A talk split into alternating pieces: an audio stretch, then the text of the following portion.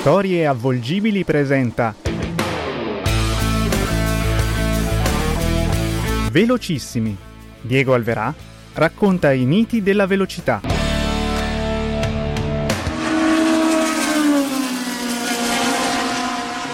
Per stare vicino ai nostri uomini e per, per soffocare questa paura cerchiamo di, renderci, di renderci utili, prendiamo i tempi, facciamo i contagiri, però eh, la paura c'è, c'è sempre.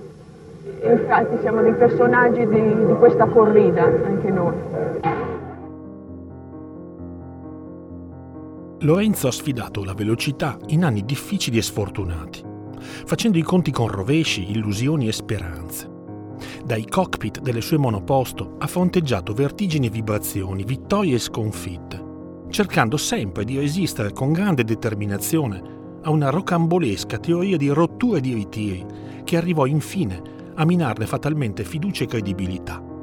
Quel destino incerto finì per influire sui tratti più riflessivi del suo carattere sino a plasmarne spinte ed eccessi, sino a permearne persino le scie e le traiettorie.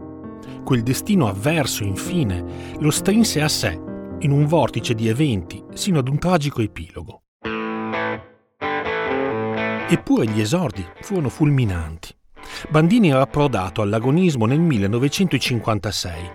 Fu il suocero Goliardo Freddi a intuirne da subito le potenzialità Compresi infatti sin da subito quel suo talento metallico e gli mise a disposizione una Fiat 1100 TV bicolore incoraggiandolo a gareggiare.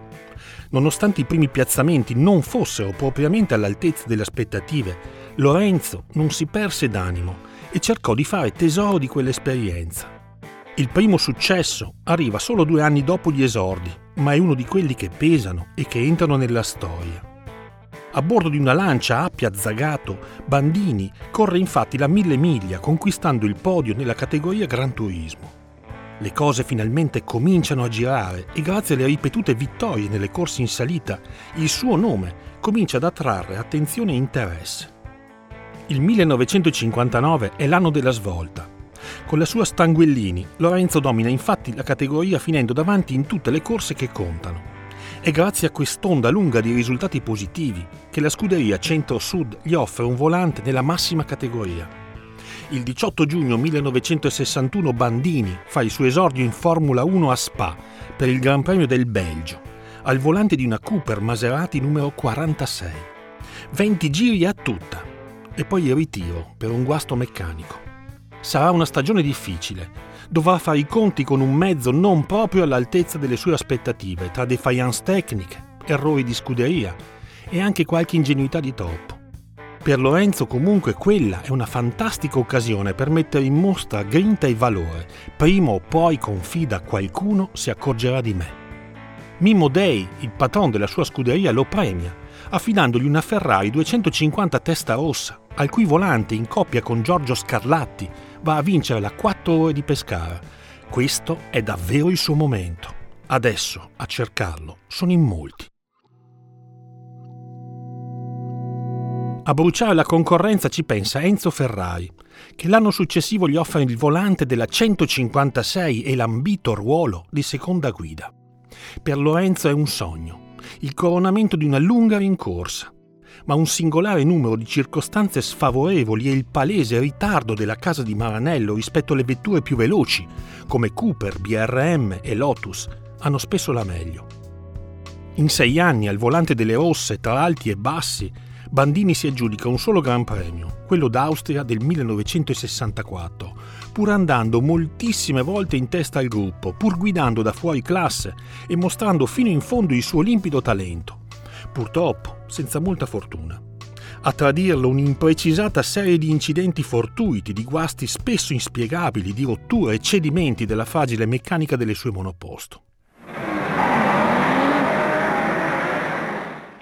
Lei è naturalmente stato soddisfatto di questa corsa?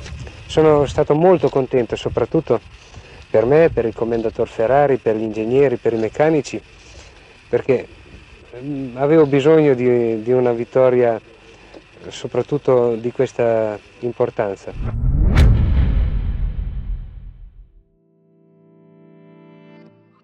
Dopo un difficile biennio, nella primavera del 1967 il Drake gli consegna finalmente una monoposto potente e soprattutto il ruolo di prima guida.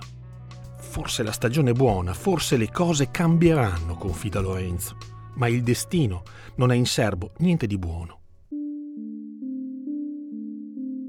La sorte infatti lo attende al varco, sul porto di Monte Carlo, nel tardo pomeriggio di una domenica di maggio. Lorenzo prende subito la testa della corsa, conquistando un buon margine di distacco sugli inseguitori, ma al secondo giro la sua Ferrari finisce in testa coda sull'olio lasciato in pista dalla vettura di Jack Brabham. Lorenzo evita le barriere, ma purtroppo perde la leadership e moltissimi secondi. È furioso per l'ennesima ingrata svolta del destino Riparte così innervosito dalla terza posizione e si mette in caccia dei nuovi battistrada Halm e Stewart. Deve recuperare, deve andare a prenderli, ma la pista e il traffico non lo aiutano. Non c'è più tempo, forse non ce n'è mai stato. Lorenzo spinge sui pedali oltre il limite, cercando di recuperare secondi ai piloti che lo precedono.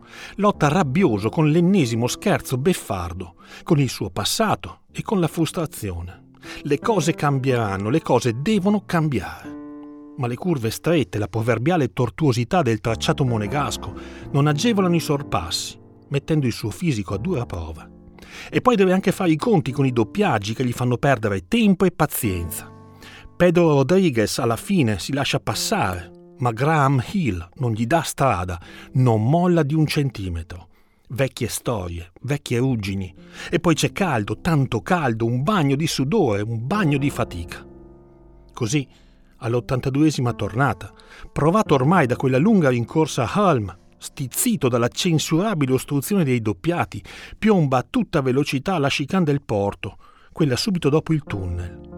È una delle frenate più violente e decise quella variante solo un anno prima l'aveva segnalata John Frankenheimer, applaudito regista di Grand Prix, come il punto più pericoloso e scenografico dell'intero tracciato, il migliore, dove mettere in scena un tragico incidente. Lorenzo vi arriva in pieno, in quinta marcia. Inspiegabilmente non tocca né il cambio né i freni, che forse per l'ennesimo guaio tecnico della sua sfortunata carriera non rispondono ai comandi. La Ferrari numero 18 va lunga, punta all'esterno e travolge una bitta di ormeggio delle barche, sino a capovolgersi rovinosamente addosso alle balle di paglia dove prende immediatamente fuoco. Le vampe si alzano in cielo potenti e crudeli. I soccorritori impiegano troppo tempo per intervenire e spegnere le fiamme, cercano bandini ovunque, all'esterno, credono che sia stato sbalzato in acqua dall'urto. Quando raddrizzano la vettura scoprono invece che lo sfortunato pilota è ancora in abitacolo attaccato al volante, gravemente ustionato e ormai privo di conoscenza. La situazione appare sin da subito grave e disperata e nonostante un lungo intervento chirurgico, la giovane vita di Bandini si spegne 72 ore dopo, il 10 maggio 1967. Per la prima volta nelle storie delle corse automobilistiche il dramma viene coperto da una lunga diretta televisiva, entra nelle case degli italiani e scuote profondamente le coscienze. Seguiranno infatti accese polemiche per i pericoli, per le carenze organizzative e le condizioni di sicurezza. Come molti piloti di quell'era, anche Bandini condiva la sua sfida di scaramanzia e fatalità. Si era convinto da tempo che sarebbe morto giovane e aveva quindi cominciato a prestare attenzione ai numeri a caccia di presagi sfavorevoli. Aveva osservato che tre di questi, il 7, il 13 e il 17, tornavano spesso nelle sue giornate. Aveva pensato che da essi dipendesse tutta quell'assurda mala sorte. Aveva sperato che quella cosa prima o poi sarebbe finita. Lui l'avrebbe intuito scorrendo i numeri. Così in poco tempo, da vezzo innocente, quella sua attrazione si trasformò in una sorta di ossessione, in una singolare sfida al caso, che purtroppo lasciò indelebile traccia anche nelle circostanze della sua tragica fine.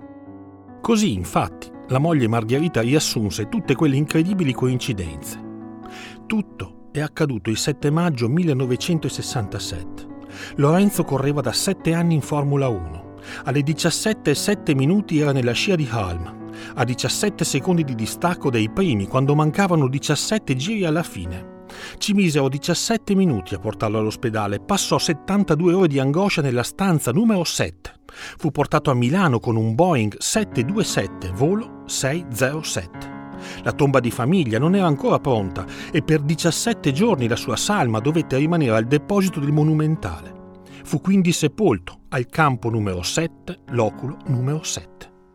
Il certificato del suo decesso, redatto all'ospedale Principessa Grace di Monte Carlo, riepilogò le evidenze mediche in un triste elenco di traumi e ferite. In calce, dopo la firma dei primari, spuntò infine anche un numero di protocollo, numero 7747. Io penso che è tutto un destino nella vita, non è soltanto uno che corre in automobile. Se uno deve morire a un certo punto, se il destino che deve morire quel giorno muore sia se va a correre in automobile o che non vada a correre in automobile. Avete ascoltato? Velocissimi, i miti del volante raccontati da Diego Alverà. Un podcast di storie avvolgibili prodotto da Pensiero Visibile e Osteria Futurista. Ascolta questo e altri podcast sui principali canali di distribuzione